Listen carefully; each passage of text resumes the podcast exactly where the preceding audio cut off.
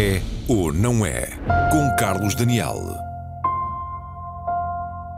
Julguei que isto era o fim e afinal é o princípio. Aquela fogueira, António, há de incendiar esta terra. Adeus, meu amor, adeus. Adeus, adeus, adeus. Olhem bem, limpem os olhos no clarão daquela fogueira e abram as almas àquilo que ela vos ensina. Até a noite foi feita para que a visseis até ao fim. Felizmente, felizmente há luar.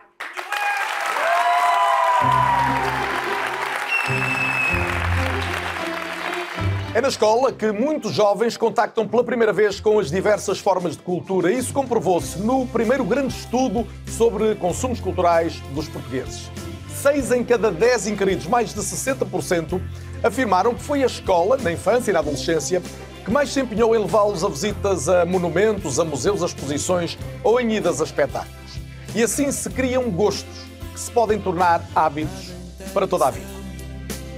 Em alguns casos, é mesmo de pequenino que se traça o destino. Nestes encontros precoces com a arte, descobrem-se talentos e vocações. No ano letivo 21-22, contabilizando todo o país, estavam matriculados nos cursos artísticos especializados quase 2.800 alunos. Mas será possível viver da cultura em Portugal? A pergunta não tem resposta fácil, mas é inegável a importância do setor na economia. Emprega quase 200 mil pessoas, o que significa 4% de todos os postos de trabalho do país. E em 2020, o setor era composto por mais de 64 mil empresas, com um volume global de negócios de quase 6 mil milhões de euros. Metade desse montante está relacionado com o comércio de jornais, revistas e artigos de papelaria, mas também com o negócio da publicidade e a televisão. E o setor também contribui para as exportações. Em 2021, o país exportou bens culturais no valor de 200 milhões de euros. No entanto, importou 400 milhões, o que significa uma balança cultural desequilibrada, apesar do grande potencial de crescimento no mercado lusófono. Não há empresas de sucesso sem clientes e a cultura não é exceção. Aqui o cliente é o público ou os públicos, porque um estudo recente dos hábitos culturais portugueses deixa perceber uma clivagem cultural que também é social. Os mais ricos e qualificados apresentam consumos mais diversos. Vão a espetáculos de música clássica, ao balé e à ópera, ao passo que os mais pobres, ou com poucos estudos, apresentam consumos centrados em festivais e festas locais. O grande desafio é mesmo criar novos hábitos, a começar pela leitura, já que mais de metade dos portugueses não leu um único livro impresso em 2020. Somos mesmo dos países que menos leem na Europa, mas há um sinal de esperança. No último ano foram vendidos mais livros, com os mais jovens a liderarem a procura. O património também apresenta consumos desiguais, isto num país com mais de 400 museus e 900 galerias de arte. No ano anterior à pandemia, só um em cada três portugueses visitou monumentos históricos e museus, e menos ainda, apenas um em dez visitou sítios arqueológicos e galerias de arte. O cinema tem desde sempre uma expressão mais popular. No mesmo ano, em 2019, pelo menos 4 em cada 10 portugueses foram a uma sala de cinema, apesar do preço dos bilhetes. E a esses somam-se os que cada vez mais assistem a filmes em casa, onde a oferta é crescente. Em 2021, e segundo dados do INE, os cinemas nacionais dinamizaram 330 mil sessões assistidas por 5 milhões e meio de portugueses. A receita de bilheteira foi na ordem dos 30 milhões de euros, mas apenas 3,5% das sessões eram filmes portugueses. Mais de 35% eram produções norte-americanas. Mas não restam dúvidas de que um meio dominante no acesso a conteúdos culturais ainda é a caixa mágica. Nove em cada dez portugueses veem televisão todos os dias, mais do dobro dos que ouvem rádio. O vídeo não matou a estrela da rádio. No entanto, a internet veio mudar a forma como acedemos à cultura.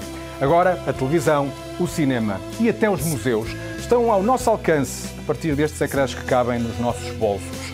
No entanto, 3 em cada 10 portugueses não usam a internet. De entre os que estão ligados, um terço ouve música e consulta notícias online.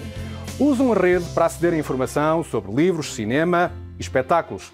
O espectador deixou de ser passivo. A internet é um espaço de escrita, de criação artística e de partilha cultural. Este é, pois, o retrato de um país desigual nos consumos culturais, mas também socialmente e nos territórios onde as produções acontecem. A fechar um ano de Odisseia do Teatro Nacional Dona Maria II, vale a pena perceber que país se revelou em resposta a tantos espetáculos de norte a sul. Que potencial criativo temos, afinal, e quais as políticas culturais certas para criar, como é necessário, mais público e novos públicos.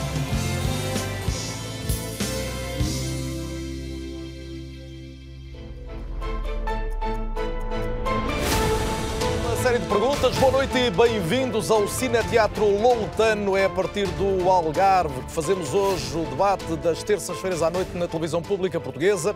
É ou não é sobre o que mais fazer pela cultura, como digo, em direto do Algarve, em direto de Lolé, onde se encerra também a Odisseia Nacional do Teatro Nacional Dona Maria II ao longo deste ano. Temos lá acompanhado com programas de norte a sul, primeiro em Guimarães, depois em Torres Vedras, hoje aqui em Lolé. Fica também a nota de que vimos nesta abertura trabalhos de várias escolas, escolas profissionais de música, de Espinho, por exemplo, e começamos com o Felizmente ao Luar, de Stal Monteiro, levado ao palco propositadamente por alunos da secundária de Rio Tinto. Agradecimento a todos eles. Tivemos ali também os jornalistas da RTP, que fazem o único noticiário diário cultural da televisão portuguesa, o ensaio também nesta abertura, que trouxe uma série de dados resultantes em grande parte do eh, estudo feito pela Gulbenkian, no patrocinado pela Gulbenkian, em relação a hábitos culturais dos eh, portugueses. Sublinhado tudo isto e das boas-vindas a quem está em casa, cumprimento também os meus vários convidados desta noite. É bom poder juntá-los todos e Lídia Jorge, desde logo, agradecer o facto de nos ter recebido na sua terra. A Lídia Jorge é natural do Conselho de Lolé, de Boliqueime,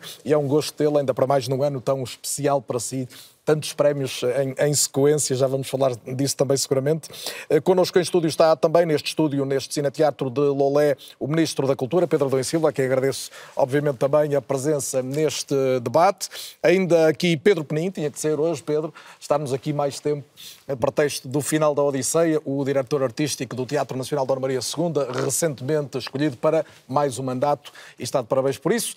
Ainda aqui comigo no Algarve está o Calafa Palanga, é um gosto tê-lo cá. Calafa Palanga, músico, escritor, músico, todos o relacionam sempre com o projeto Buraca Som Sistema, mas também escritor, poeta, cronista. Atualmente, eh, eu ia dizer radicado em Berlim, mas já percebi que o Calaf está também radicado no Algarve por uns meses, o que será ainda mais simpático, em termos, pelo menos, climatéricos.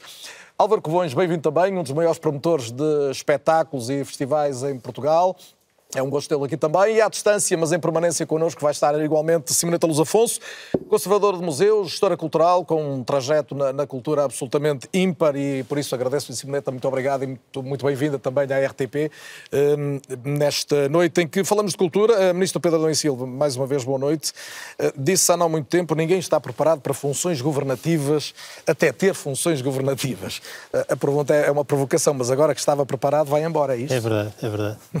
A resposta é simples, é verdade. é, verdade. É, são duas, é duas vezes verdade. Ninguém está preparado antes. Acho que quem, quem, quem quer que seja que diga que está preparado, sem ter experimentado antes, está a, a mentir.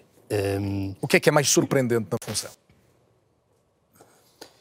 É a, a diversidade. Uh, e a, quer dizer, a, a multiplicação de, de, desafios, de questões que são colocadas, diria, ao longo, ao longo do dia. Um, isso é, é, mesmo surpreendente.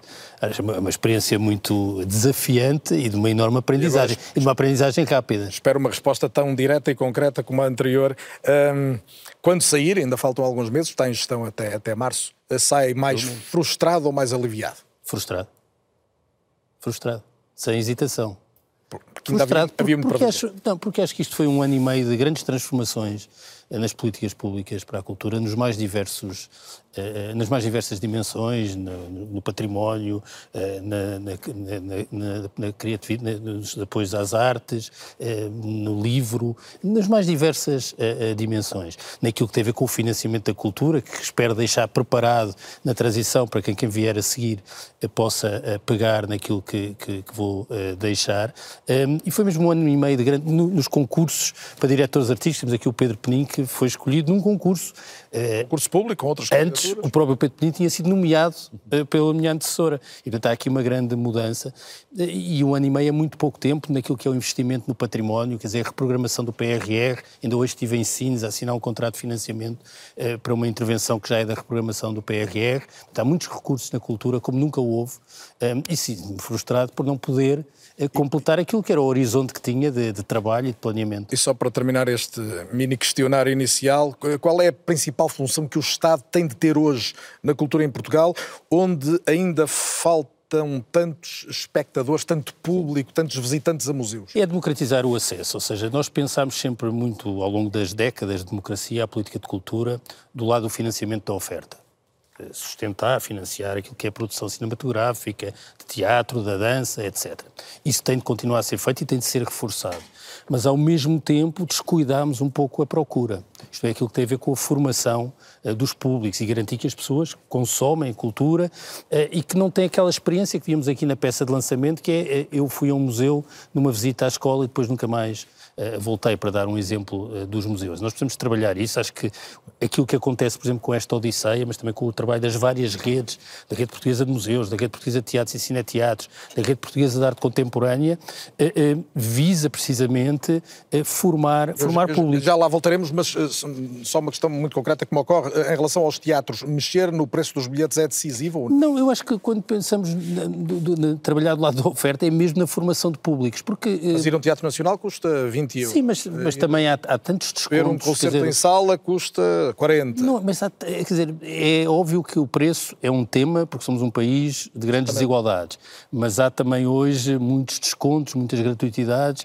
Digo que o problema essencial não está aí. Está mesmo nas pessoas terem inclinação e propensão para ir e criarmos essa propensão e essa inclinação. Uma coisa muito interessante, até pegando no estudo da, da Gulbenkian, é uma espécie de paradoxo que eu acho que nós não temos consciência e que mostra bem esta simetria entre a procura e a oferta. O, há uma grande macrocefalia da oferta cultural. Ela concentra-se muito na área metropolitana de Lisboa e na área metropolitana do Porto. No entanto, o que este estudo mostra é que os consumos culturais não são maiores na área metropolitana do Porto e na, na área metropolitana de Lisboa. Não há eh, nenhuma não há uma diferença. Isso significa que temos um problema do lado da procura. Nós precisamos que as pessoas estejam disponíveis e, e, e os fatores que tendem a, eh, a, criar desigualdades no acesso à cultura são aqueles que criam desigualdades no resto dos nossos consumos, são tipicamente a idade, as qualificações e os rendimentos e o sítio do país onde vivemos. Isso ainda é mais verdade na cultura.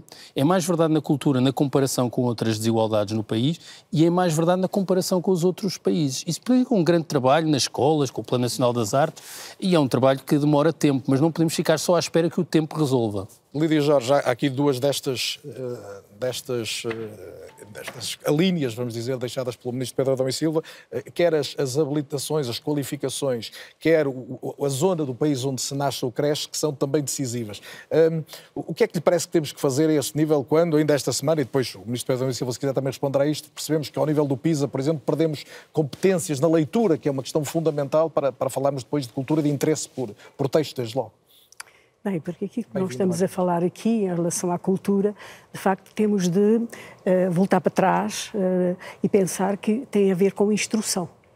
Uh, e, portanto, o que, o que está aqui a acontecer é que nós não fomos capazes de não, não, era, não foi de inverter, mas foi de prolongar a curva ascendente da instrução e da educação. Portanto, a escola, eu continuo a pensar que a escola, neste caso, é absolutamente fundamental. Aliás, aqui na, na, na, na, na reportagem mostrou uh, uh, muito bem o facto de uh, serem, de, de haver uma percentagem elevada de pessoas que diz que a primeira, que o grande, o primeiro contacto que teve com, digamos, com elementos mais sofisticados sofisticados da cultura eh, vem a partir da escola. E então, na questão de, de, da leitura, porque é preciso pensar isto, a leitura, e, e agora, eh, digamos, os resultados do PISA mostram bem isso, a questão da leitura está ligada com uma outra, com, com, no fundo, com todas as competências de desenvolvimento, inclusive aquelas que são da apetência estética, de acesso a, a produtos culturais que são mais sofisticados, que são mais eruditos, e de facto nós não, a nossa escola não está a ser capaz de fazer essa mudança, porque os hábitos dos os portugueses não são um país nós não somos um país do livro e houve tendências. Mas temos, teoricamente, a geração mais bem preparada de sempre. Ela é preparada assimetricamente? Muito assimetricamente. Porque quando se diz isso, na minha perspectiva, há de facto um grupo que fez uma, uma corrida para a frente e de facto existe, existe uma, uma população que de facto está muito bem preparada. Mas depois existe toda uma outra população que não,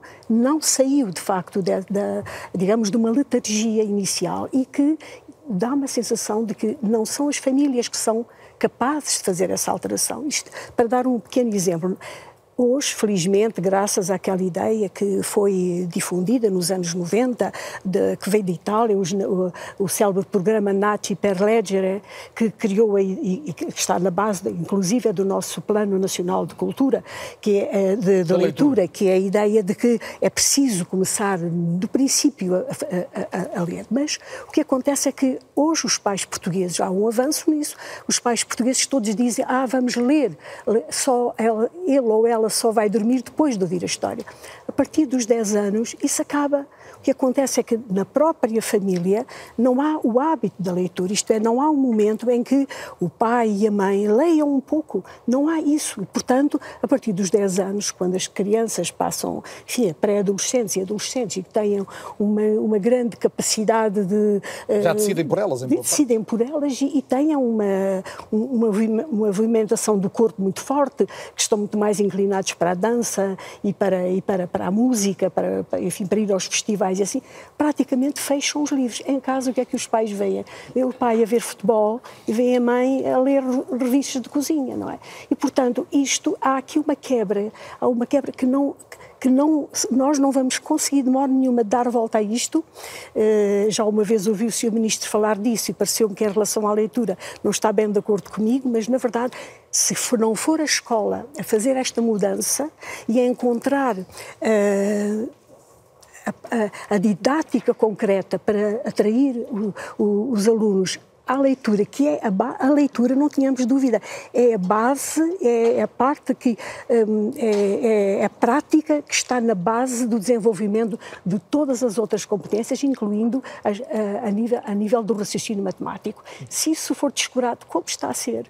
Como está a ser, sobretudo desde que veio a grande vassoura digital, que acabou por trazer benefícios extraordinários, mas ao mesmo tempo uh, cria uma espécie de preguiça, de preguiça e de, e de, e de um, incapacidade de, de, passar para, para, para um, a paciência, a paciência de ler uh, longamente, ler uh, fragmentos longos, se isto não for feito e se não for feito pela escola, eu penso que nós continuaremos daqui para diante a, a dizer o mesmo que dizíamos há 30 anos, quando houve uma esperança. Porque em Portugal houve uma esperança, ela está datada, tem rostos, há, há, há equipamentos que, que, estão datados. Está a falar de quê, concretamente? Estou a falar concretamente do momento em que em Portugal se cria, uh, em 19, 1987, se, cria, se começa a criar as um, bibliotecas, as bibliotecas, a rede nacional. De, nacional de, de bibliotecas, começam as escolas, as escolas a ter bibliotecas e em 2006 inicia-se o Plano Nacional de, de, de... Está identificado Calaf. Boa noite e bem-vindo mais uma vez. Uh, o Calaf hoje olha Portugal de fora também. Uh, se calhar podia-lhe esse olhar para que país é este que reencontra a cada momento, é verdade, também não, não tem estado sempre ausente. E, claro. sobretudo, esta, esta equação aqui que me parece ficar das primeiras intervenções, que é haver quase um momento em que perdemos o, perdemos o contacto, ou seja, a cultura, sejam os livros, sejam os espetáculos, sejam as idas a museus, acontecem na escola, acontecem quase por obrigação e é o momento em que se perdem os públicos. Porquê é que isso acontece, se é que acontece, na sua opinião? Uh, primeiro, porque, uh, a meu ver, uh, criou-se uma hierarquia, é? alta cultura, baixa cultura. Isso é prejudicial. É? Quando se, tem grupos que têm outros hábitos, outros, outra, forma de ver o mundo, mas aquilo que, um, produzem ou aquilo que eles consomem é qualificado como baixa cultura, cria um desfazamento que as pessoas não se revêem nas ofertas uh, culturais não é? promovidas pelo Estado, promovida pelos grandes agentes culturais. Esse, para mim, é o primeiro, o primeiro ponto.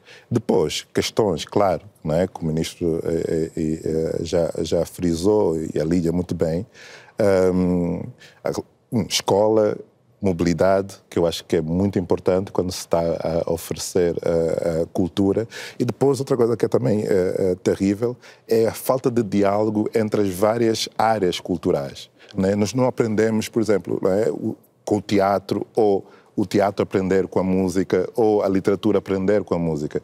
Eu tenho, se calhar, não é a sorte de, de, de circular por duas disciplinas artísticas e garanto que eu uso todas as ferramentas que me estão ao dispor, não é? Por exemplo, um certo um, desproblematizar a, a, o uso da internet, por exemplo, não é? Que eu acho que nós uh, na literatura temos dificuldades imensas não é? De trabalhar, por exemplo, coisas elementares e básicas, design, não é? Quando uh, olhamos para um livro, não pensamos que aquilo também é um produto. Eu tenho lutas terríveis com, com os meus uh, editores porque preocupo-me com essas questões que na música fui obrigado a pensar, porque a música tem essa, não é, o azar de ter poucos incentivos, uh, uh, digamos, no que diz respeito ao Estado, e foi obrigado a encontrar forma de chegar ao consumidor de uma forma mais direta.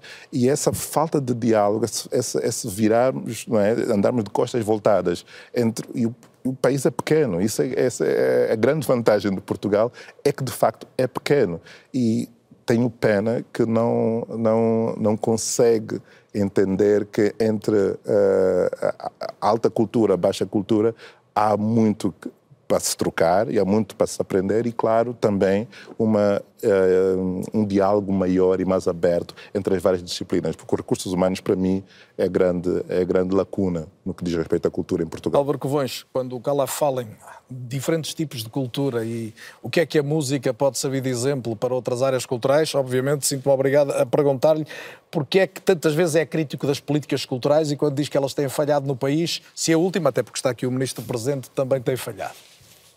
É, é muito simples, aliás.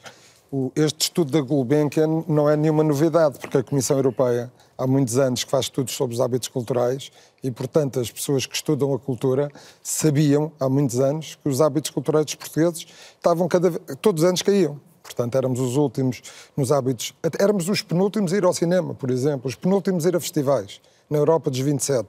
Éramos os últimos a ir ao teatro, Mas os últimos a ler um livro. Festivais e grandes concertos agora Sim, isto já há 10, enorme. 15 anos já era assim em Portugal e, portanto, eu acho que isto não é um problema de deste governo, acho que é um problema de regime.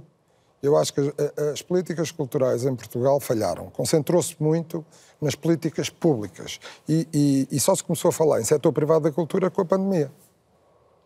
Mas enquanto estes dois setores não se fundirem, não trabalharem mais em conjunto, não vamos chegar a lado nenhum. Eu vou dar um pequeno exemplo. É evidente que a medida da gratuitidade dos museus é uma medida excelente para atrair as pessoas. Só que, só que como a cultura não é vista como uma indústria, isso, porque se fosse vista como uma verdadeira indústria, tinha que haver, tinha que se respeitar a lei da concorrência. O que é que aconteceu aos privados? Que não têm apoio nenhum. Portanto, dá-se gratuitidade e os privados, por exemplo, eu hoje falei com, com o responsável do Quake e aos domingos eh, passou para metade desde que começou a gratuitidade. Ou seja, as pessoas Portanto, quando decidem ir um museu, entre ir a um museu têm de pagar e um claro. é gratuito, optam. E, e eu acho que o problema em Portugal é que a cultura tem que ter um valor percebido. Nós quando vamos ao café, não há nenhum português que não paga o café. Não há nenhum português quando vá a uma livraria para comprar, compra um livro. Quando vai a uma loja de roupa, compra roupa. Quando vai ao restaurante, paga a refeição. E, portanto, a cultura tem que ter um valor percebido. E só quando, quando a cultura tiver esse valor percebido e as pessoas se habituarem a pagar, acho que vamos cons conseguir aumentar e valorizar mais aquilo que é importante, porque todos nós sabemos que quanto mais cultura tivermos acesso, mais nos enriquecemos pessoalmente e Mas provavelmente há, na sua opinião, ainda uma lacuna no diálogo público-privado. Há uma lacuna de diálogo também, é isso? O diálogo existe, não existem políticas de, de, conjunto. Como, por exemplo, esta do museu é flagrante. Deixa-me ouvir a opinião. Eu, agora, já agora, só para completar, eu, eu, só queria dizer duas coisas. Por exemplo, é, eu acho inacreditável como nestes últimos 10, 15 anos se vende mais bilhetes para o cinema que para espetáculos ao vivo. É porque os portugueses gostam mais de cinema que de espetáculos ao vivo? Não. Primeira razão, é o poder económico, porque o bilhete de cinema é mais barato que um espetáculo ao vivo. Mas a segunda razão, devíamos procurar porque é que isso acontece. E isto é muito preocupante, porque espetáculos ao vivo é dança, é ópera, é teatro, é música, a música clássica é alta e baixa. É? São duas questões concretas. Ministro Pedro e Silva, a resposta para elas. Logo, a questão dos. É a favor da gratuitidade, ou seja, qual é, o obje, qual é o objetivo de. E vale a pena lembrar, para quem estiver porventura menos informado, desde setembro, que para os residentes em Portugal, nos domingos e dias feriados, os, os museus públicos são todos. Os museus geridos pelo Ministério da Cultura. Geridos pelo Ministério da Cultura. Não são assim tantos, há muitos, há muitos outros. Bom, sou a favor porque fui eu que implementei essa medida. Seria porquê? estranho. Porquê? A minha pergunta seria é porquê? estranho porquê? se não fizesse. Eh, precisamente pelas desigualdades no acesso, mas desde logo porque eh, somos nós em conjunto que financiamos eh, a oferta pública cultural.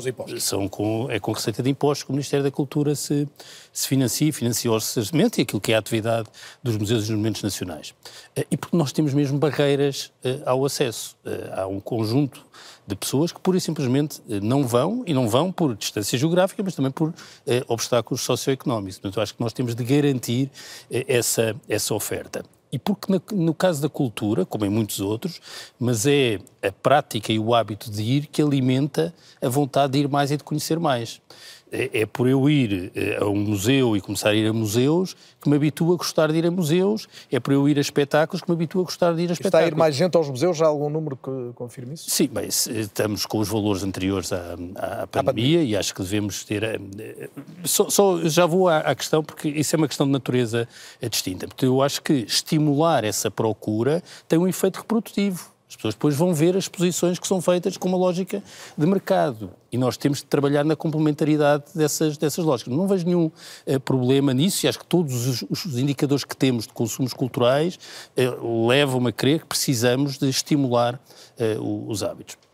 Quanto aos museus, nós estamos com, com números interessantes, como tínhamos, estávamos a atingir antes da, da pandemia, e acho que temos todas as condições para fazer crescer muito aquilo que é a procura. Certamente dos residentes e dos nacionais, mas também dos estrangeiros. Uh, e não devemos também ter nenhuma timidez nesta, nesta matéria, uh, numa altura em que a procura turística. Estrangeiros, estamos a falar sobretudo turística. turística que a procura turística aumenta tanto, uh, nós temos de diferenciar a oferta.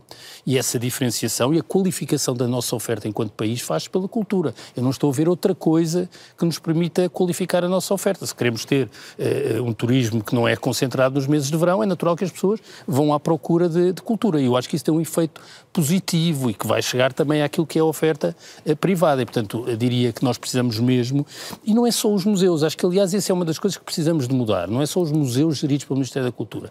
Foi criada, por exemplo, a Rede Portuguesa de Arte Contemporânea, que junta um conjunto de equipamentos de natureza completamente diferente de norte a sul e no, no, no, nas regiões autónomas, isso pode ser atrativo também para, os, para, aqueles que vêm visitar o país. Ou o Museu de Arte Contemporânea que abrimos no CCB, que é um museu que não é gerido da mesma forma daqueles que são geridos diretamente pelo. E, portanto, a procura e os. público e privado, porque é uma Sim. questão decisiva, tem relação ao financiamento propriamente não, E é uma questão que, que, que, que eu acho que é mesmo importante trabalhar Mas nela. falando da rede de arte contemporânea, falando de museus, depois temos uma, uma enorme especialista no programa e eu quero que se junte a nós também a Simoneta Luz Afonso, já cumprimentei no início, duas boas-vindas mais uma vez. E gostava desde já do seu olhar muito concreto sobre esta realidade. Houve uma, uma série de alterações uh, recentes, promovidas desde logo pelo Ministério da Cultura, quer em relação à forma de gerir os museus, quer na questão da da, rede, da rede de arte contemporânea, o que é que, qual é a avaliação que faz? Vamos lá ver. Ainda não começou a funcionar, portanto, eu estou à espera para ver.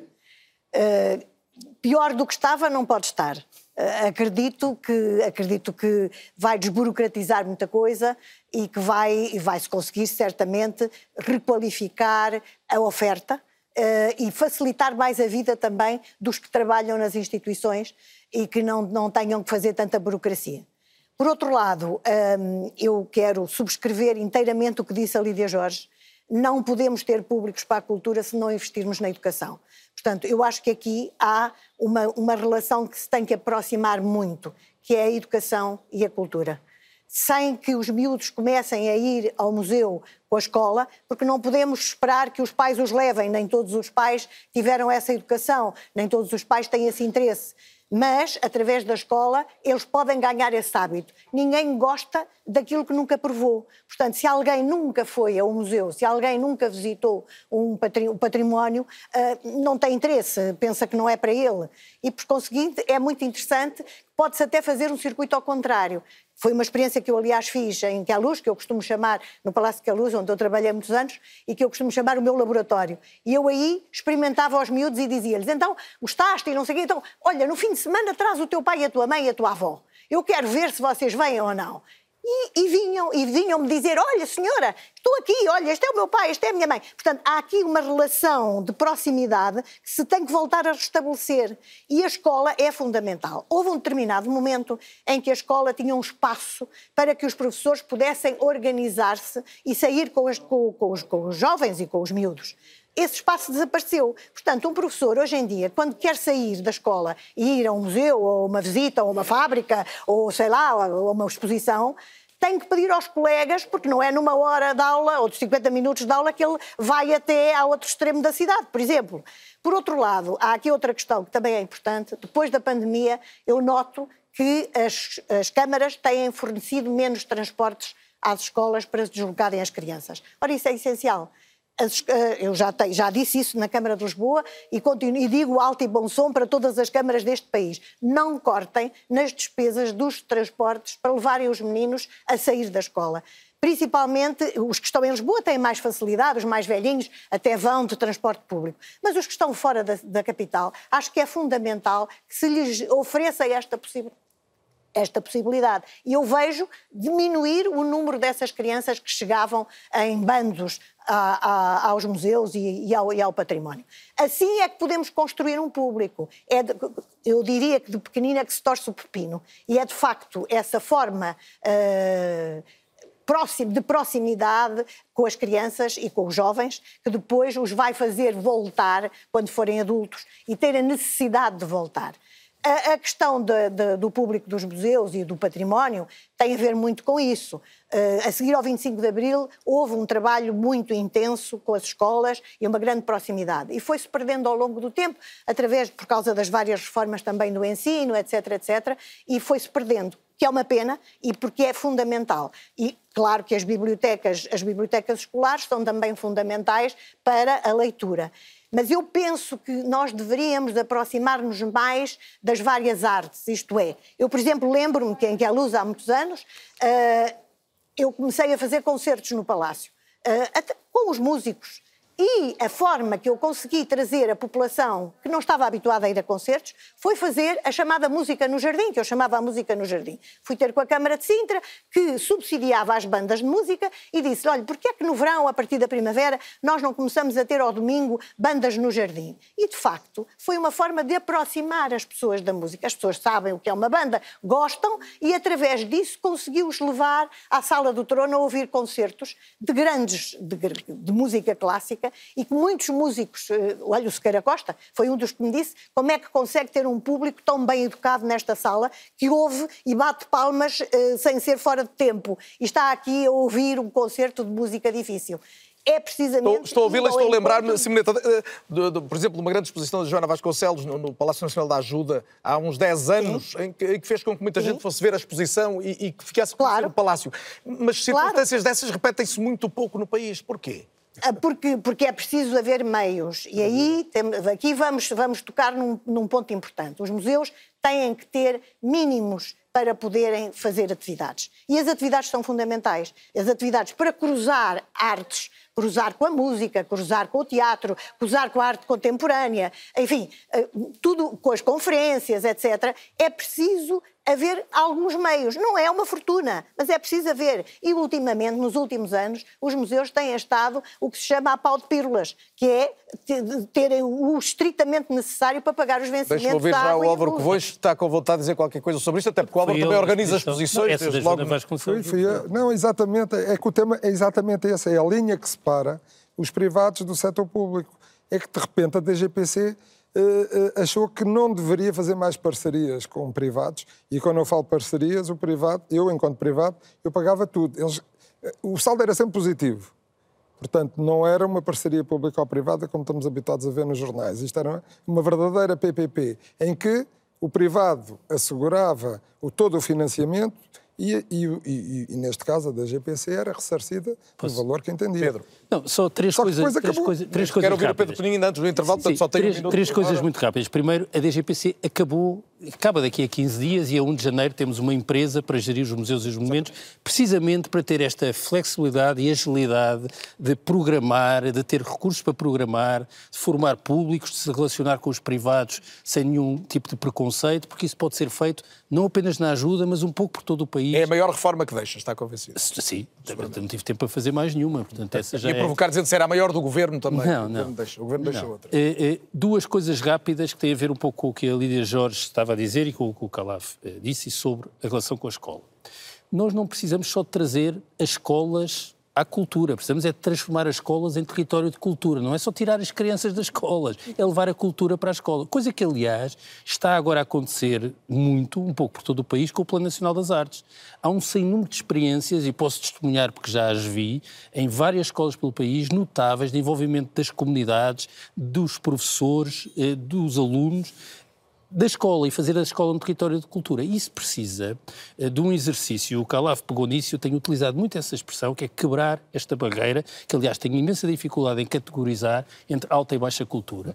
Nós só vamos conseguir que as crianças se interessem por ópera, ou por balé, eh, ou por escritores russos do século XIX, se a escola estiver disponível para se interessar também por aquilo que são as culturas juvenis. Ah, Nós, para levarmos as crianças a ver a Madame Butterfly, precisamos levar a escola e que a escola, a comunidade, esteja disponível para ouvir o que o Kendrick Lamar ou o Calaf têm para dizer. E isso também precisa de ser feito. E, portanto, quando eu às vezes tenho alguma discordância em relação ao papel da escola na cultura, é porque acho que não podemos ter a escola sempre num papel de dizer o que é que é a cultura Ainda temos adequada. uma segunda parte para Eh, voltar- Isso eh, para precisa de ser a mais isso. feito na Eu escola, precisa quebrar essas barreiras. Sem ouvir o Pedro Penin também. Pedro, mais uma vez, bem-vindo. Obrigado pela, pela parceria, que foi uma parceria E obrigado por acompanharem-nos nesta viagem Bastante, de norte a sul. mas regular. Regular, Hum, muito regular. O Pedro, hum, é, é obrigatório que lhe pergunte que realidade é que mostrou esta Odisseia. Desde logo, Odisseia envolvia mais de 90 conselhos do país, portanto não foi uma presença apenas em, em três sítios onde nós pudemos estar. Uh, que país é que se revelou e até que ponto é que surgiram, de facto, novos públicos, públicos inesperados? Sim, há, há o, o Dickens falava da- do conto das duas cidades e Portugal é um bocadinho um conto de duas narrativas que se divide entre litoral e, e interior. E, obviamente, a, a Odisseia Nacional, que é este nosso programa de, durante um ano, estar Provocado por umas obras, mas provocado por aproveitado. umas obras, mas que entretanto já se Aproveitado. independentizou de alguma forma dessa da necessidade da obra e da abertura do, do teatro. É um projeto de proximidade, é um projeto de coesão territorial. Portanto, apesar desta divisão ser clara ah, e, que se, e que se traduz também em acesso mais dificultado, sobretudo no interior do país, interessava muito ao Teatro Nacional que pudesse estar de alguma forma, de uma forma harmónica, dividido por todo, por todo o país, incluindo as regiões autónomas, e de perceber como é que essa, essa relação com a coisa pública, porque há muito um, um sentimento de pertença em relação ao Teatro Nacional, e ele foi-se verificando pelos sítios onde passámos, e a melhor eh, resposta é, eh, a essa pergunta que o Carlos me fez, é a reação quando é que voltam quando, quando é a próxima, a próxima vez que o Teatro Nacional vai estar aqui. E, e, de facto, há sítios onde o Teatro Nacional já não estava há muito tempo, onde nunca tinha estado, e esta, e esta enorme viagem provou que esta Portanto, quando ideia... falávamos aqui de, de oferta e de procura, que foi uma, uma tónica do Ministro Pedro Adão há pouco, eh, a, a- a procura ao nível do interior do país, por exemplo, de cidades menos frequentadas pelos teatros nacionais, existe? Existe, existe sim. E às vezes não, não depende sequer da dimensão do município, da dimensão da cidade. Nós tivemos ótimas experiências com municípios muito pequenos e também com, com menos investimento económico na cultura, onde o empenho, a participação, a mediação com os vários públicos correu de uma forma E surpreendente. agora convença-me, num minuto antes de ir para o intervalo, que esta boa experiência é mesmo para continuar. Como é que me convence que não é apenas a ideia de foi bom, vamos repetir, mas Não, mas desde o início que há uma preocupação com o lastro e com contrariar a efemeridade deste, deste gesto. E acho que ainda antes de começar já sabíamos que a Odisseia Nacional, ou uma outra forma de aproximação da atividade, neste caso da- do Teatro Nacional da Maria II, ao território, seria para continuar. Ah, e vai Portanto, quando o teatro estiver como novo no Rocio, vai continuar a haver Há sem atividade dúvida, do Teatro há um, há, Nacional um pelo país. processo, há um processo de institucionalização dessa necessidade. Isso é Retomamos a questão da Imperativo. preocupação com a aproximação aos espetáculos, às artes, ao património. É um debate diferente esta noite na televisão pública portuguesa. Falamos de cultura e voltamos a fazê-lo na segunda parte. Até Jorge, em direto a partir de Lolé Cultura, ou as diversas formas de cultura, com um painel de qualidade e invulgar, eu diria, na televisão portuguesa, o Ministro da Cultura Pedro Adão e Silva, o Diretor do Teatro Nacional Dona Maria Pedro Penin, a escritora Lídia Jorge, o músico e escritor também Calaf Palanga, a conservadora de museus e gestora cultural Simoneta Luz Afonso e Álvaro Covões, um dos maiores promotores de espetáculos e festivais em Portugal. Bem-vindos de volta, bem-vindo também de volta. Lídia Jorge, eh, estamos muito a falar da, da nossa cultura olhando para o país, mas também é bom que nós consigamos sair do país. A Lídia Jorge acaba de ser premiada com o Prémio Médicis em, em França, eh, nós, eh, mas continuamos a ter a ideia que os nossos escritores, e até a Lídia, que é das mais destacadas e, e mais traduzidas, são muito pouco traduzidos e por isso pouco lidos no mundo. A este nível ainda há muito por fazer também. Sim, há, mas na verdade tem sido feita alguma coisa. Quer dizer, tem havido da parte de, dos vários governos, eh, enfim, dos vários institutos que têm sido criados ao longo dos anos, tem havido um bom apoio. Eu acho que os escritores portugueses não se podem queixar disso, do apoio que tem havido à tradução, à, à mesmo à capacidade de levar os escritores eh, para, para festivais e para encontros e para, enfim, para saírem fora do país e encontrar-se. relevantes. Sim, exatamente. Portanto, não. Agora, uh, o que me parece esse, esse problema, eu acho que digamos, depende de facto muito da, enfim, da capacidade que nós temos de fazer também boas coisas, não é?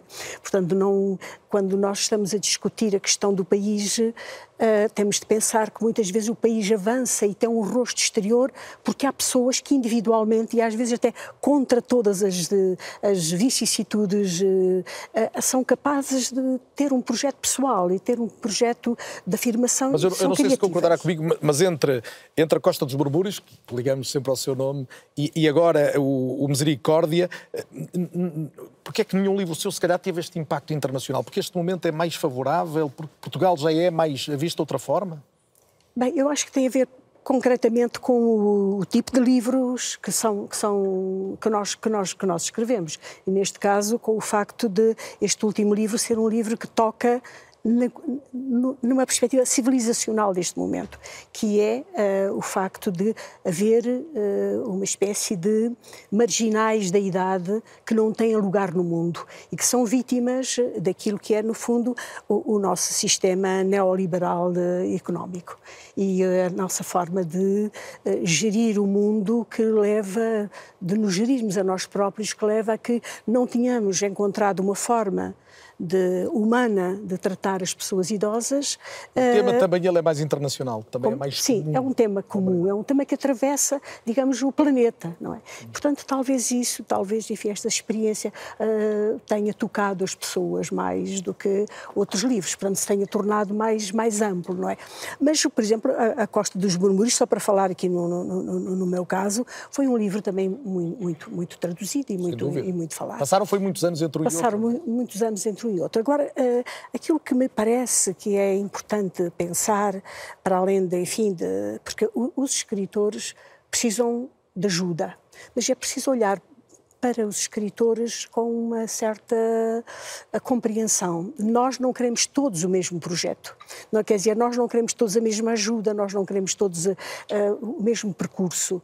Há os escritores que querem ter um apoio, que querem ter uma bolsa, que se sentem bem. Há outros que não querem isso. Há os escritores que querem não escrever eh, livros que querem ser absolutamente livres na, na, sua vida e que preferem, por exemplo, ter um emprego, ter um trabalho para não escreverem livros alimentícios.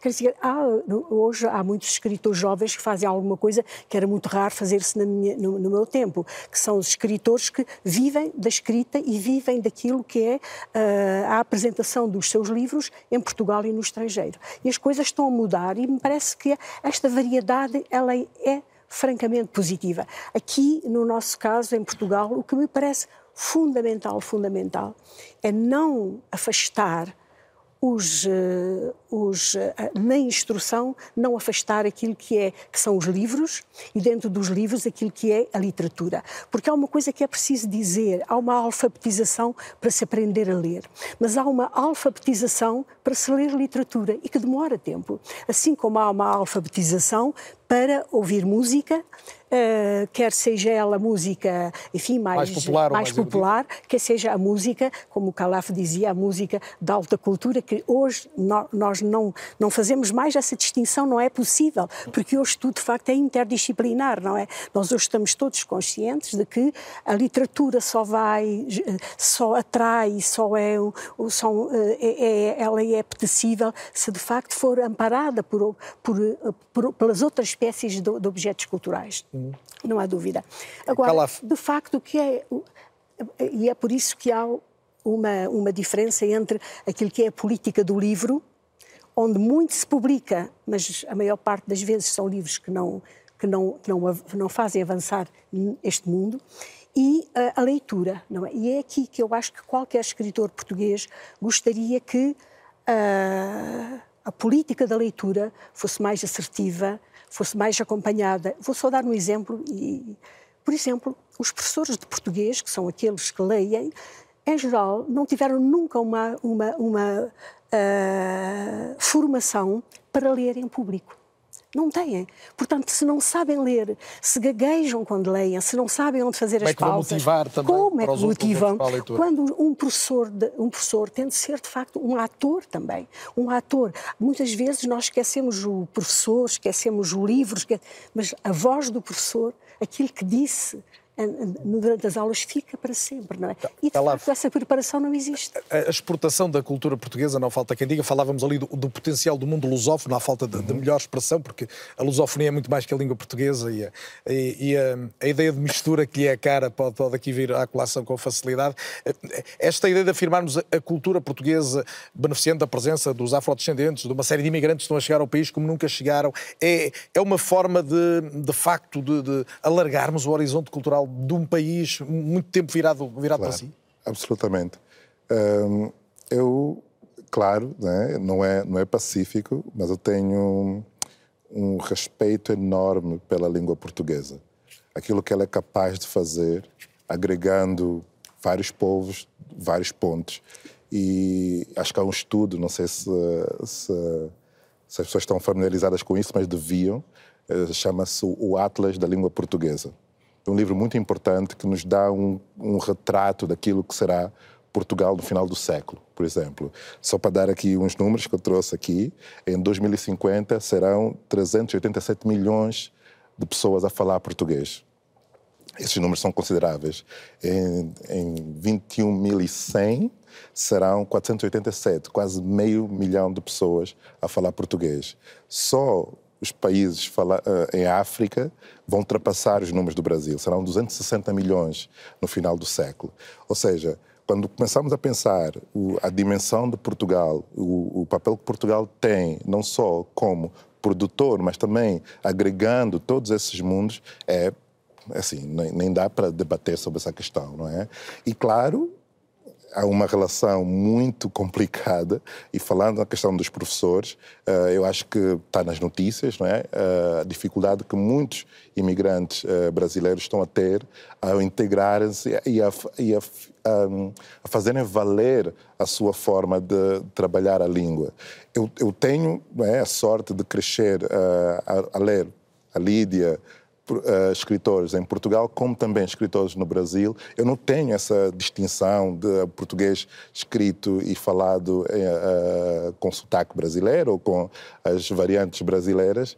E sinto que Portugal apequena-se ao, ao, não olhar para, para esses lugares de uma forma horizontal, de uma forma democrática. Porque quando nós estamos lá fora, as pessoas não nos distinguem se ah, tu és angolano ou tu és brasileiro. Somos todos parte do mesmo. Claro, os brasileiros estão à parte, não é? Porque eles conseguem fazer um marketing mais direto e mais agressivo. Mas uh, eu tenho sim, exemplos muito práticos, né? Falaste de, de buraca na, na, minha, na minha biografia, mas eu tenho é exemplos... É impossível não associar. Sim, mas eu tenho exemplos ainda mais recentes, um, como o caso Slow J, Dino de Santiago, uh, que são muito interessantes de observar. Eu trabalho muito com produtores estrangeiros. E quando eles chegam a, a, a Portugal, eles não olham para a nacionalidade. Eles acham todos que fazemos parte da mesma cultura. E isso é fundamental, olharmos para essa forma de, de, de estar. Não há uma hierarquia, Quero ouvir digamos o assim, sobre isto, mas também, eh, o Ministro Pedro e Silva, porque eu creio que, ter ouvido dizer que Dino Santiago, por exemplo, era um artista porventura com maior potencial de internacionalização. Pois. é verdade, isto estou a dar bem Sim, hoje em disse, Portugal. Disse isso, porque... eh, Mas tem muito a ver com este Tem a ver, e, e tem um pouco a ver com aquilo que a Lídia Jorge estava a chamar a atenção. Quer dizer, nós podemos trabalhar nos instrumentos de política para promover a internacionalização e devemos fazê-lo. E nos livros isso acontece, com as linhas de apoio à tradução, à edição, etc. Mas há qualquer coisa que depende de singularidades de quem se Escreve. internacionaliza e do momento. E, e quando nós olhamos para Portugal, eh, nós temos na cultura várias pessoas que, que se internacionalizaram. No cinema, eh, o João Canijo, o João Salavisa eh, o- e o Pedro Costa, para falar de três que estão a filmar neste momento, são conhecidos efetivamente num público cinéfilo. Ou o Álvaro Siza e o Souto Moura, para falar na arquitetura. E, portanto, e na música já aconteceu ao longo dos tempos. Primeiro com a Amália, depois os Madre Deus, a Marisa, os Buraca. Eh, Foi acontecendo. E não é sempre o mesmo perfil. Eh, e o Calaf, aquilo que estava a chamar a atenção, prende-se um pouco com uma forma que eu também julgo que devemos olhar para isto. A nossa capacidade de internacionalização depende do modo como nós olhamos para nós próprios e da forma como os outros olham para nós. E quem hoje olha para Portugal, olha para um país que é muito diferente daquele que existia há 20 anos. O país mudou muito. É muito mais plural, muito mais diverso e, por isso, a meu ver, muito mais rico. E é essa riqueza que o, que o Dino eh, corporiza, Corporiza, e não é o materializa, único, mas claro que sim. porque é uma representação da diversidade. Para além do talento musical, das capacidades vocais, é uma representação da diversidade que nos distingue também como comunidade hoje. E por isso é que eu acho que há esse lado de, de internacionalização, como continua a haver com, com o fado. O Álvaro tem um projeto de internacionalização do fado sistemático, continua a haver espaço para isso. E acho que nós não devemos olhar para estas coisas como estando sempre a competir, ou isto ou aquilo. O que eu disse em relação ao Dino, fizeram, perguntaram-me isso, hum, vem de uma mesma conversa, aliás, julgo eu com o Calaf até sobre hip hop. Eh, eh, há qualquer coisa que permite que os outros, os que estão, estão na lusofonia, olhem com particular interesse para as batucadeiras que se juntam, se calhar, com um cantor de, de hip hop. E, e isso não existe noutra parte da, da Europa. Estamos do a aproveitar isto devidamente? Eu acho que devíamos mudar, mudar o caminho. Eu acho que há quatro pontos que são fundamentais. Eh, Obviamente que o ensino e a educação é, é- é o primeiro, é o mais importante. Temos que trazer as novas gerações para criar-lhes, incutir-lhes a beleza das artes e da cultura. Depois, temos que ter uma lei de mecenato. Nós não temos uma lei de mecenato. As pessoas não- os portugueses não sabem, mas, por exemplo, em Espanha, a lei de mecenato permite, para qualquer projeto cultural, exceto cinema, o cinema tem outra lei, até 20% do orçamento com um teto de 500 mil euros, qualquer projeto, uma empresa pode ter 10 projetos, vão buscar dinheiro às empresas e as empresas funcionam como o Ministério da Cultura. Uma parte do IRC que vão pagar ao Estado não pagam, é uma, como a Lei Rouanet no Brasil, e dão aos projetos culturais. É evidente que os projetos culturais são, eh, têm que ser, digamos, avalizados pelo Ministério da Cultura. No cinema ainda é melhor, por isso é que o cinema espanhol está como está. É 20% sem teto. Portanto, se o, se o orçamento for 100 milhões, podem buscar 20 milhões de euros. Só um filme. E, portanto, isto o que é que permite? A sociedade civil Álvaro, mas também trabalhar e haver mais vontade- liberdade. Também Isto depende da a vontade das empresas. A liberdade só se garante assim. Mas isto não se consegue por decreto, depende da vontade das próprias empresas. Se Sim, mas elas não podem. Não têm benefícios nenhums. Portanto, nós insistimos muito. E Aqui é agora, só para indispensável. Não me esqueci da Simoneta, já lá vou a a Lisboa. do- Dois temas muito importantes, e já, já discutimos isto, Sr. Ministro, que é, acho que é relevante, e já vimos isto, a cota da música portuguesa nas rádios teve resultados. Devia haver uma cota nos telejornais de notícias de cultura. Uma coisa pequena, 5%. que nem estão de acordo. Não, isto Tem que estará- haver. no Por exemplo, aqui, esta casa que tem, salvo erro, três jornalistas na, na cultura e 33 no desporto. O desporto está bem. não é verdade, é que está errado. O Cássio não é, não é assim tão, tão, tão desfavorável à é, cultura. É, mas basta ver um telejornal. Numa hora e meia ou numa hora tem dois Sabe que minutos de o cultura. desporto hoje tem uma visibilidade que não é só futebol. Mas pronto, mas essa não é a Não, discussão. mas eu não estou a falar de futebol, eu, Eu sei, de desporto. não, é evidente. mas não há muitas de- modalidades que precisam ter Mas, o seu mas, por exemplo, o futebol, por estar constantemente na televisão, tem cada vez mais público. E a cultura, para ter mais. Nós, para termos hábitos culturais, temos de estar também a mostrar às pessoas. E, e, nada melhor do que eh, as televisões e os Eu não tenho que entrar no debate, mas aí só uma televisão não, não resolve o problema. Não, eu, não muito nós defendemos todas as televisões. Cumpra bem a sua missão. A nossa proposta é nas privadas é que vai ser mais difícil Desculpe, então, mas se, se, se o Estado difícil. pode impor a todas as rádios a passarem 30% de música portuguesa, também pode obrigar todas as televisões a, a darem notícias de cultura. Parece uma coisa... Não sei, é, é, é, é uma questão de licença. Mas é a opinião do Álvaro e fica. e, e o quarto elemento que ia dizer? Acho que devíamos fazer todos uma campanha que a cultura é fixe, consumir cultura é fixe.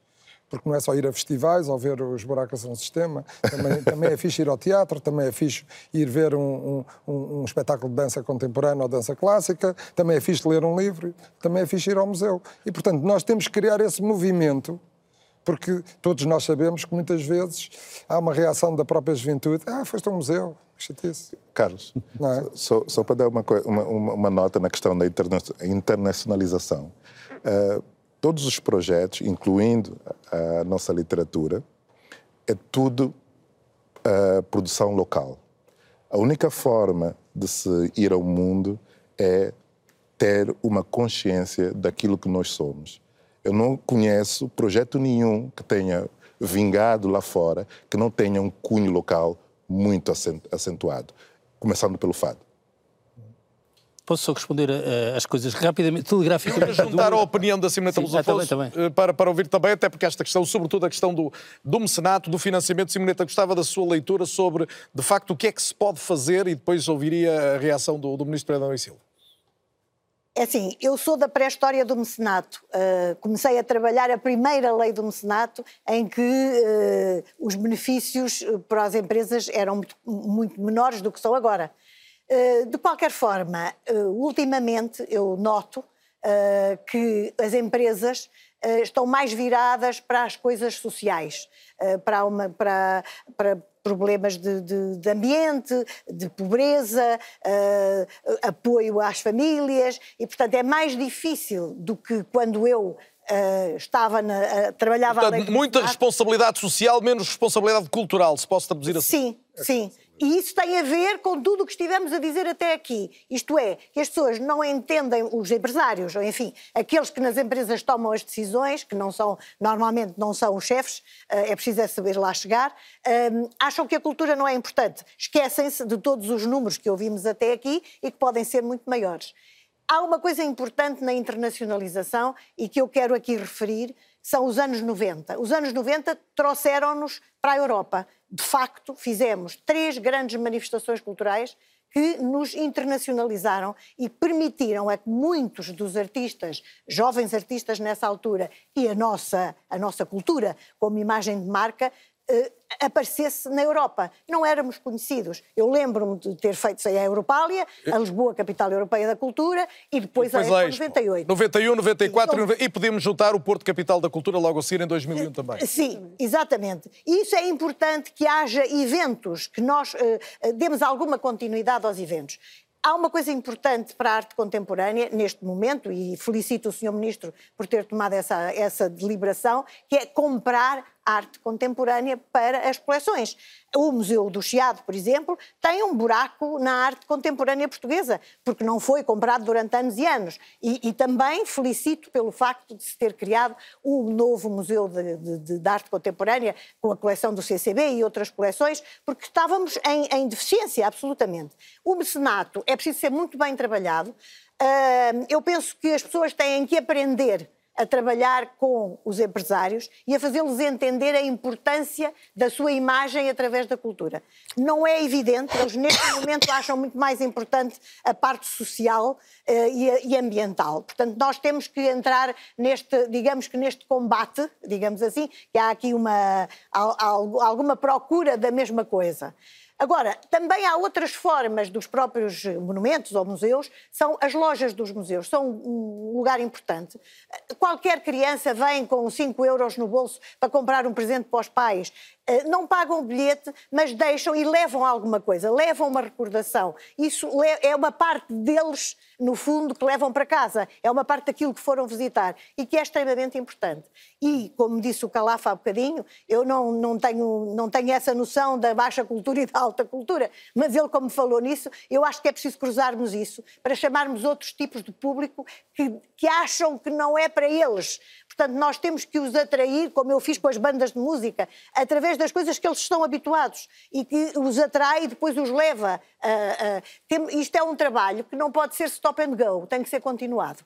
E Muito tem bem. que haver aqui uma relação estrita com a escola. Não é que a escola seja tudo, mas uh, é preciso que uh, o património também vá à escola como dizia há bocado o Sr. Ministro, já, já não é só a escola ir ao património. Ah, este, este Isso ponto, é importantíssimo. O, o, ponto do mecenato, do envolvimento do, do setor privado no financiamento da cultura é relevante. Estamos a falar nisto, Pedro Silva, de, essencialmente eh, de empresas que não estão na área Sim. cultural por natureza, ou seja, outro tipo de grandes empresas, designadamente, que podem ajudar a financiar a cultura e até a aliviar uh, as dificuldades orçamentais. Não, não, não é aliviar.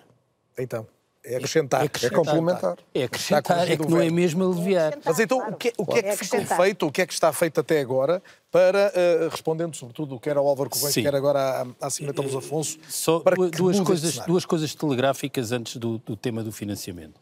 Uh, uma sobre o contrato de concessão, é uma daquelas coisas que ficará pronto, haverá um novo Conselho de Administração da RTP e um novo uh, governo, ficará pronto para ser assinado e uma das coisas uh, será essa obrigatoriedade de haver notícias sobre cultura nos serviços informativos. Acho que é a mesma coisa. Fica definido o que é que é cultura? Não?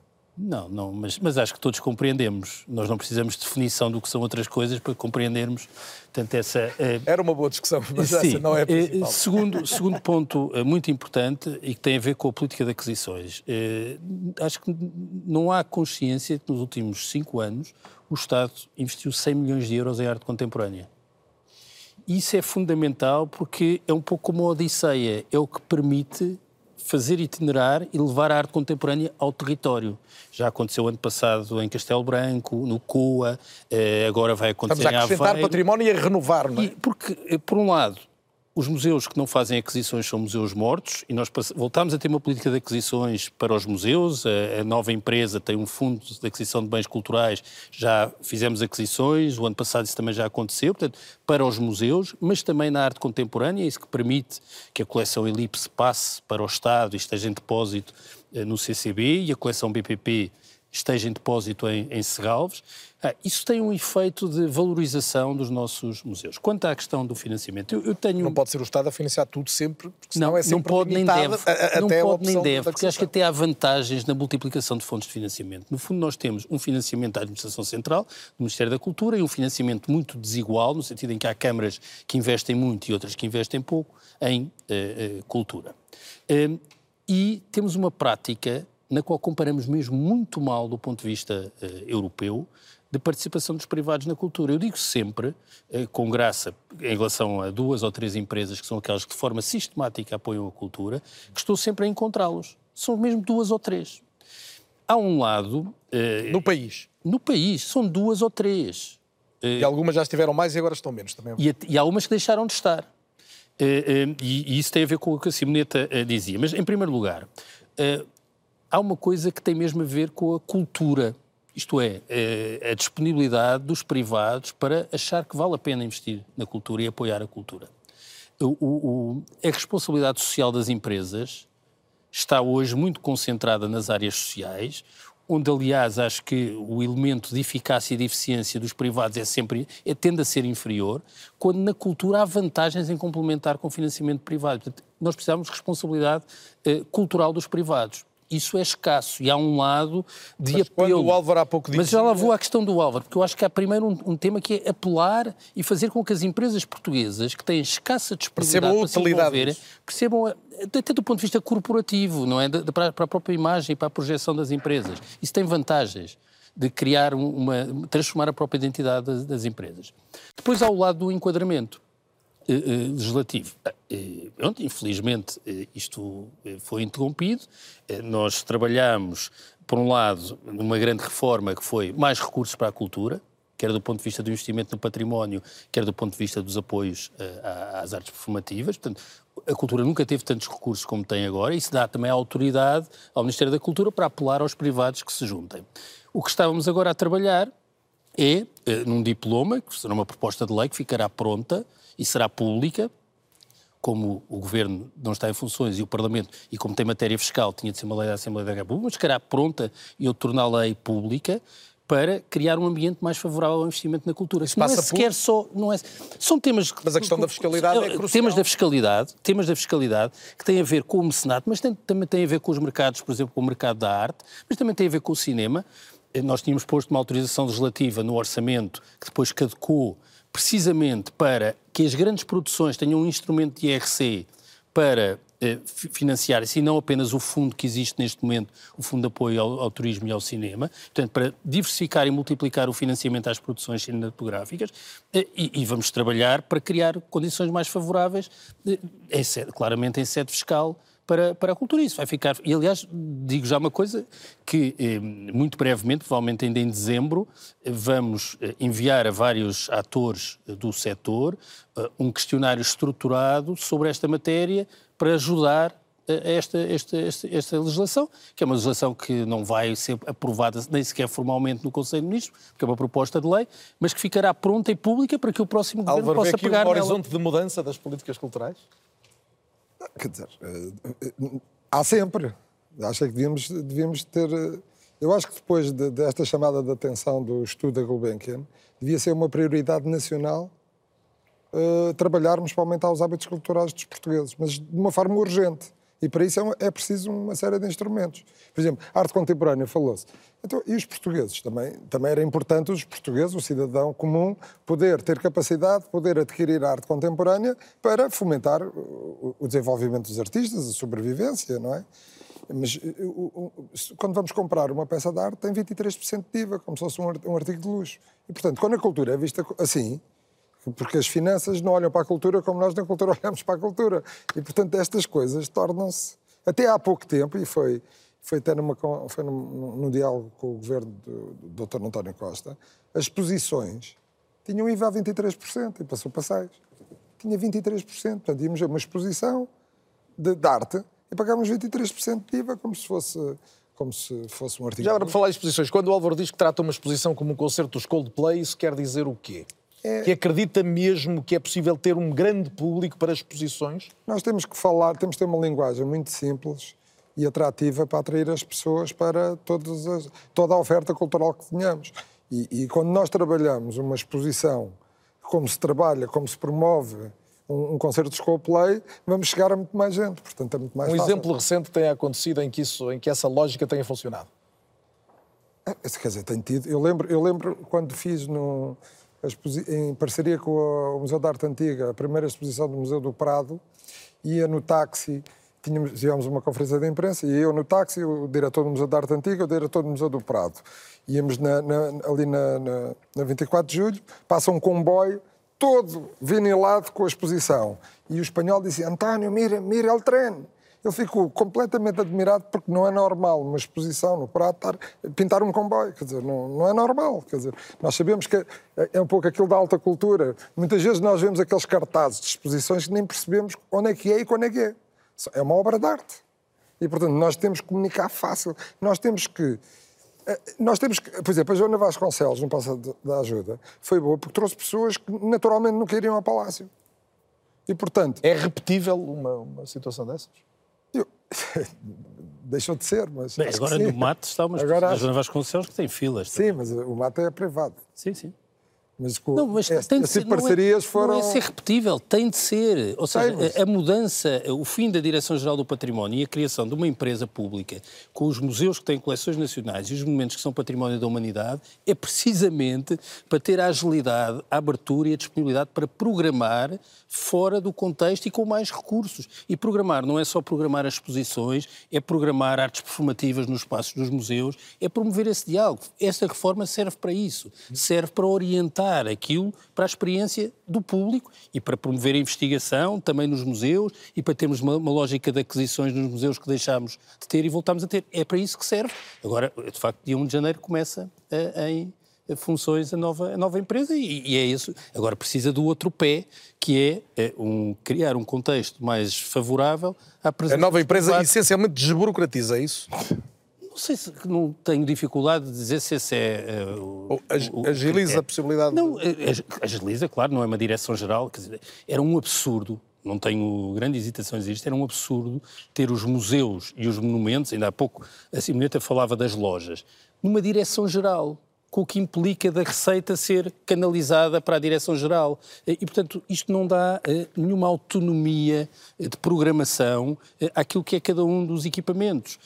não dá agilidade. E, portanto, é uma lógica de gestão empresarial, mas que não visa o lucro, lucro nem distribuir dividendos visa ter mais recursos para investir nos museus. Investir nos museus é investir, investir nas exposições, é investir na programação, é investir nas aquisições, é isso que é preciso. E, e, no próprio património, já agora também. Uma, uma, coisa curiosa, vou voltar um pouco atrás na educação, não tive tempo para tocar nesse ponto. Uh, eu acho muito interessante, uh, né, vivendo em Berlim, é a capacidade que nós temos para reciclar né, dentro, por exemplo, das empresas públicas, é? dar oportunidade aos mais jovens. E, e é uma, um, recentemente alguém me perguntou um, se era possível, não é? vai fazer 10 anos que Buraca já não está no ativo, se era possível reproduzir um projeto como, como Buraca. Eu acho que sim, mas depois partilhei isso com os meus parceiros e um deles, uh, o Branco, curiosamente, uh, lembrou-me um aspecto interessante, que é é quase impossível porque as pessoas estão a consumir os discos errados. Isso para dizer o quê? É que para fazer marketing de um país, de uma cultura, é preciso ter um, um certo tipo de consumo. E eu acho que é aquilo que a Lida queria dizer. Ou seja, nós temos que consumir tudo ao mesmo tempo. Não há, não há, não, é impossível criar hierarquias, porque quem lê literatura russa provavelmente vai criar coisas como António Costa. Eu, eu, eu acho que tem uma, uma, há uma ligação entre essas duas realidades. Mas ele está a filmar histórias lisboetas não é? Pedro Costa. Pedro Costa. Pedro Costa. Costa. António Pedro Costa, Costa. fiquei. Por um momento estava a ver perdão, onde tu ias. Perdão, perdão. Pedro Costa. É? Ou seja, esse tipo, esse tipo de coisas é, é importante. Ou seja, uh, criarmos formas de in, in, introduzir na nossa cultura sangue novo, não é? Sangue novo que traga formas de, de comunicar, formas de ver o mundo, e, e, claro, né, uh, fridaste em, em Kendrick Lamar. Uma das coisas mais interessantes que eu, que eu, que eu observei no, na campanha do Slow J foi quando uh, entrei na sala, ele fez uma listening session e estava uma sala toda ela decorada de uma forma muito particular. Eu perguntei quem é que fez isso. E ele disse: Ah, fez a, a pessoa que ele um dia lembrou-se, ao ver os vídeos do Plutônio, disse: quem é, que, quem é que tem esse olhar? Porque havia alguma coisa para além do diretor de fotografia, porque a gente usa os mesmos Sim. técnicos, usa a mesma gente. Eles, não, o fator diferenciador é a irmã do Plutônio. Chama-se Grace, acho que trabalha eh, na, na, na Sony Music. E está aí o, o, realmente o fator diferenciador. Alguém que tem um olhar treinado para colocar aquilo que está-se a produzir aqui, localmente, igual com aquilo que se produz lá fora. O diretor artístico há de ter essa preocupação. O fotografia da Amália Eusébio, não é? Produzir localmente ao nível do bom que se faz lá fora, Pedro Peninho. Sim. E, eu gostava de lhe colocar uma questão que me parece ser sempre um ponto sensível, que é, são as, as carreiras muito curtas das peças uhum. em Portugal. Que estratégia é que o Pedro Teio Preto está, está a iniciar agora um mandato devidamente escolhido em concurso público para contrariar essa, essa tendência histórica?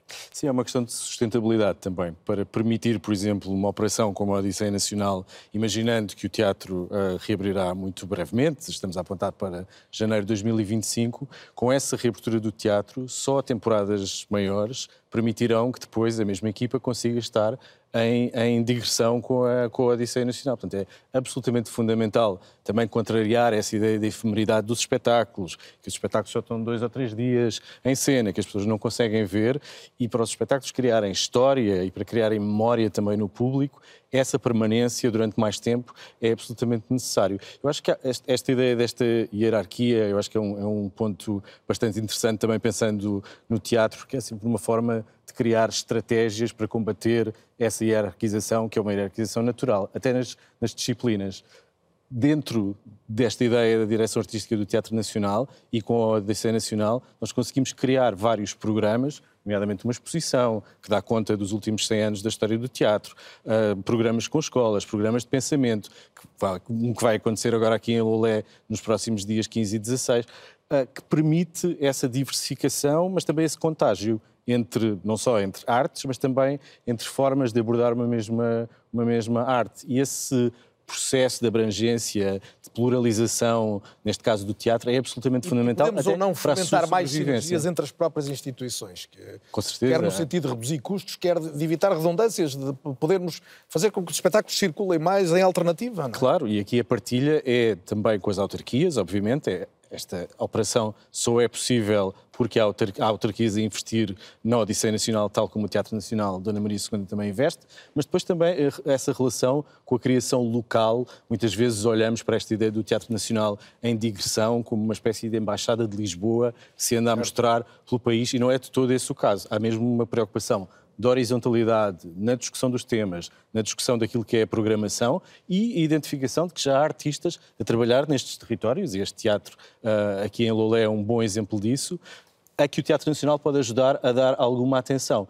Mas essa riqueza da, da criação nacional, ela é efetiva, não é só uma questão de, de, de, uma ideia que pretendemos alcançar. Ela já existe. É preciso criar estratégias para que isso possa ser otimizado e para que esse valor se possa verificar cada vez mais. Mas ele, o teatro português, falando por exemplo do teatro, é altamente diverso esteticamente, a nível geracional e tem essa projeção também internacional. Nós temos, nós temos hoje a rede portuguesa de teatros e cineteatros, claro. com certo. um conjunto vasto de equipamentos. Mas muitos deles ainda não têm uma programação regular. Não, bem, grande parte tem neste momento e essencialmente tem apoio à programação em rede e que tem uma lógica de financiamento muito interessante, porque por cada euro que o Ministério da Cultura financia, a autarquia tem de acompanhar em igual montante. E neste momento são 7 milhões e meio de euros eh, de financiamento à programação em rede. Para quê? Para promover a circulação. Agora, isso tem um outro lado da, da, da medalha, que o Álvaro vai já chamar a atenção. É que, ao mesmo tempo que nós temos mais recursos a financiar as estruturas eh, profissionais apoiadas pelos sustentados eh, e temos apoio à programação em rede, juntando as autarquias eh, e o Ministério da Cultura, temos uma ocupação dos teatros como este onde estamos maior, o que diminui o espaço para os artistas que funcionam numa lógica sua... pura de mercado terem espaço. O tempo seja, está nós... a voar, Pedro, peço só desculpa. Isto tem a ver com a sua preocupação de haver até cotas para que todos os artistas ou mais artistas tenham acesso a espaços, Álvaro, ou é outra questão? Eu, eu, eu acho que seria fundamental, aliás, até é um, é um, é um, modo de, de garantir mais liberdade, que todos, todos os teatros públicos tivessem uma cota de acolhimento obrigatório. Sem, porque, porque, há uma tendência muito grande dos programadores de ter uma linha programática. Mas quando uma, uma cidade só tem um teatro ou dois, a linha programática, no meu entender, não deve ser exclusiva. Deve, pode ser maioritária, não deve ser exclusiva. Porque eu, por exemplo, conheço, é considerado baixa cultura agora o stand-up comedy. E muitos programadores nem respondem, não respondem aos e-mails. Se as pessoas que trabalham em stand-up comedy querem, querem ir aos teatros, querem ir às cidades e nem sequer lhes respondem, porque é considerado baixa cultura. E, portanto, se houvesse uma cota de acolhimento obrigatório, não poderiam fazer isto. É assim que se garante a liberdade. Pedro, Agora, há um alerta, mas eu queria deixar aqui um alerta que, que é muito importante. Tem saído, saíram notícias agora recentemente que os números dos espetáculos ao vivo subiram, mas não é verdade. Nós estamos a 2 milhões de espectadores de 2019, 22,19 Todos os espetáculos ao vivo? Tudo. Sim, todos os espetáculos ao vivo, tudo o que é ao vivo. Portanto, tivemos 16 eh, milhões e 600 em 2019, temos 14 milhões e 600, grosso modo, em 2022. Portanto, menos 2 milhões. E só se venderam 6 milhões e 600 mil bilhetes contra 9 milhões e 600 do cinema. Ora bem, 6 milhões e 600 significa que, como há pessoas que vão mais que uma vez num ano, significa que é muito fácil chegar a uma média, cada português só vai, em média, assistir a um espetáculo ao vivo dois em dois anos. Portanto, há aqui um trabalho isto, ao mesmo tempo que é um desafio, é uma oportunidade para os profissionais da cultura. Porque aos dois lados. Eu acho mais trabalho, mas. Uma, temos... uma correção em relação a esta ideia do programador como uma espécie de veículo de uma espécie de ideologia ou de um gosto ou de uma política de gosto. Os programadores nos teatros nacionais vivem também muito de coproduções e de colaborações. Sim, sim. Essa, essa Mas ideia... acho que o Álvaro está a falar mais dos municipais. Eu estou, Mas é, os municipais sim, também. Sim. Todos os diretores de teatros municipais vivem dessa possibilidade de fazer coproduções e de acolher nos seus teatros... Mas não aceitam, eh, não aceitam por exemplo, stand-up comedy. É. mas há muitos formatos de stand-up comedy que já são muito aceitos. Não aceitam. Uh, e agora, neste formato televisivo, é hora de introduzirmos uma reportagem junto de uma das celebridades que, ao longo dos últimos anos, escolheram Portugal para viver. Falo do uh, famoso designer francês Philippe Stark, que disse recentemente algo bastante sugestivo de que Portugal é o último país com valores humanos. Ora, a Catarina Cadavez, repórter da RTP, foi conversar com o Philippe Stark para perceber melhor se calhar esta frase, mas não apenas, o, a forma como ele, a forma como olha o país para o qual uh, decidiu vir viver. Raramente sei.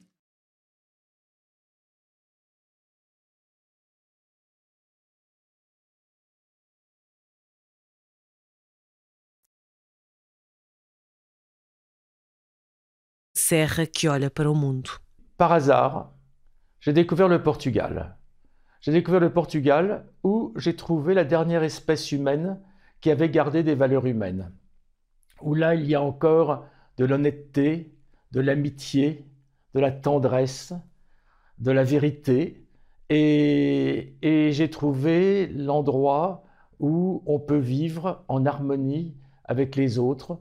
On peut dire même, on peut vivre dans l'amour. Os projetos nascem dos sonhos. Philip Stark dá-lhes formas que contam histórias, despertam sentimentos e resolvem problemas. É um dos mais importantes e famosos designers de sempre. Portugal não inspira nem qualquer outro país do mundo, mas este é o local perfeito para a criação. C'est un pays où on sait encore ce que veut dire l'amour. Et pour un créateur comme moi, qui ne fait que créer, je suis, je suis une machine à créer, il faut absolument avoir le cerveau complètement libre. Il faut qu'il n'y ait absolument aucun souci, aucune tension, aucune chose laide autour de soi. Au Portugal, il n'y a rien de laid. Já tinha ouvido falar da saudade e tristeza da alma portuguesa, mas nunca as conseguiu aqui encontrar. Nem depois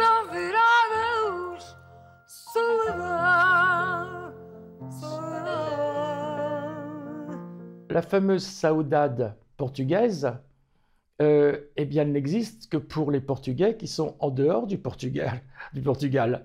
Et je les comprends, ils sont tristes, ils ont la nostalgie de leur pays magnifique, donc ils sont tristes.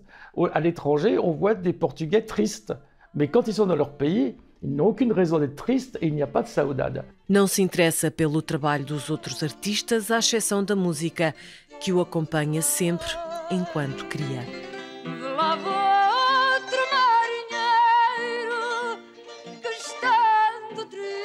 Mon père écoutait Amelia Rodriguez tout le temps. J'ai été, j'ai été élevé dans cette musique et, et je continue à en écouter. Et, et, et aussi, j'écoute beaucoup Marisa.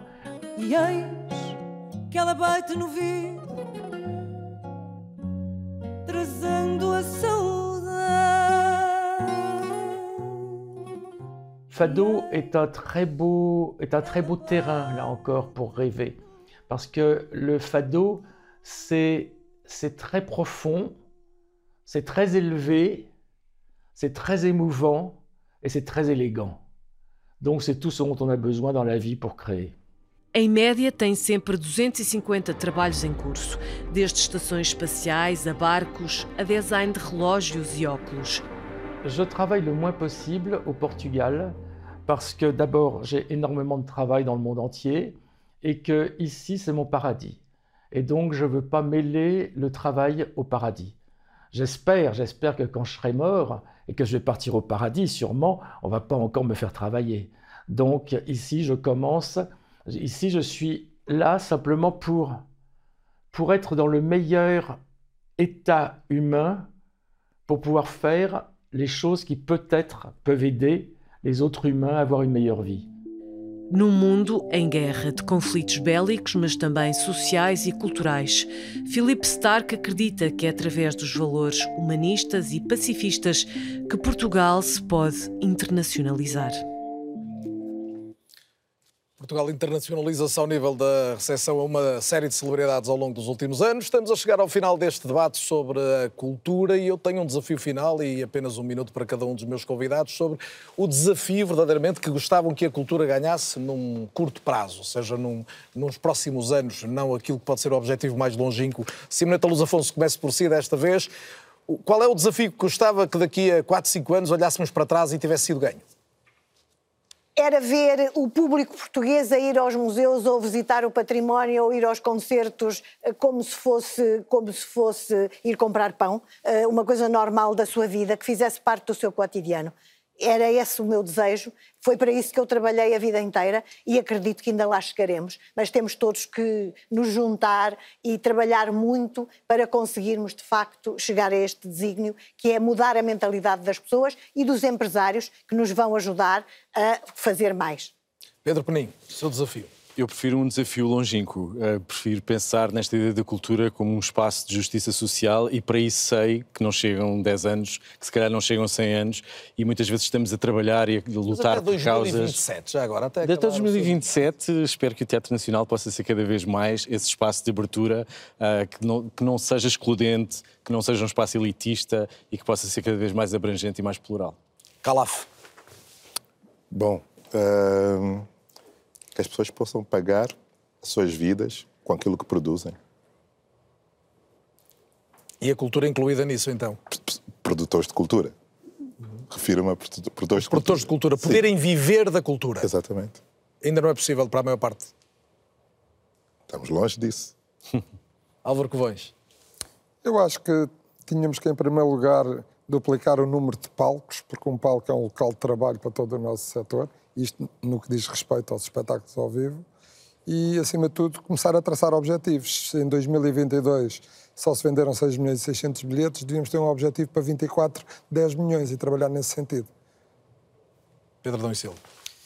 Nós estamos sempre aqui a falar dos consumos culturais e acho que esquecemos uma outra parte, que é consumir cultura que se pode concretizar uh, o potencial de criação e o potencial artístico. Eu gostava eh, o nosso país é hoje mais rico e há certamente aqui em Lolé, eh, um, se calhar, um grande escritor, um grande cineasta e que tivéssemos condições para essas pessoas poderem concretizar esse potencial. E é certamente a ir ao teatro, a ir ao balé, a ler livros, a ir ao cinema, que se concretiza esse, esse potencial criativo. Aqui em todos os pontos do país. Lídia Jorge.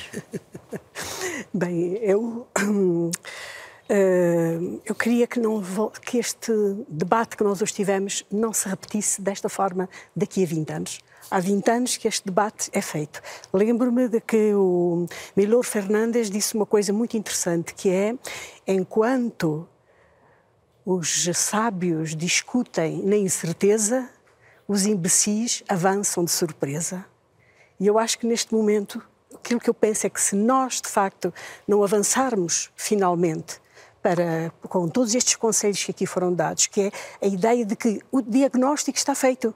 O que é preciso é, de facto, a ação. É preciso passarmos, de facto, ao, ao, momento em que tudo isto que está a ser dito, que é a luta contra a fragmentação, contra o, o adiamento permanente, que de facto isso seja ultrapassado, não é? Porque se for ultrapassado, com certeza que daqui a 20 anos não estamos a dizer isso, estamos de facto a ter jovens que vão ao cinema, que vão, que são capazes de ser leitores, que vão ao teatro, que enfim, que são capazes de, sobretudo, de transformar a, a sua vida em alguma coisa elevada que é aquilo que acontece. É para isso que a cultura serve, não é?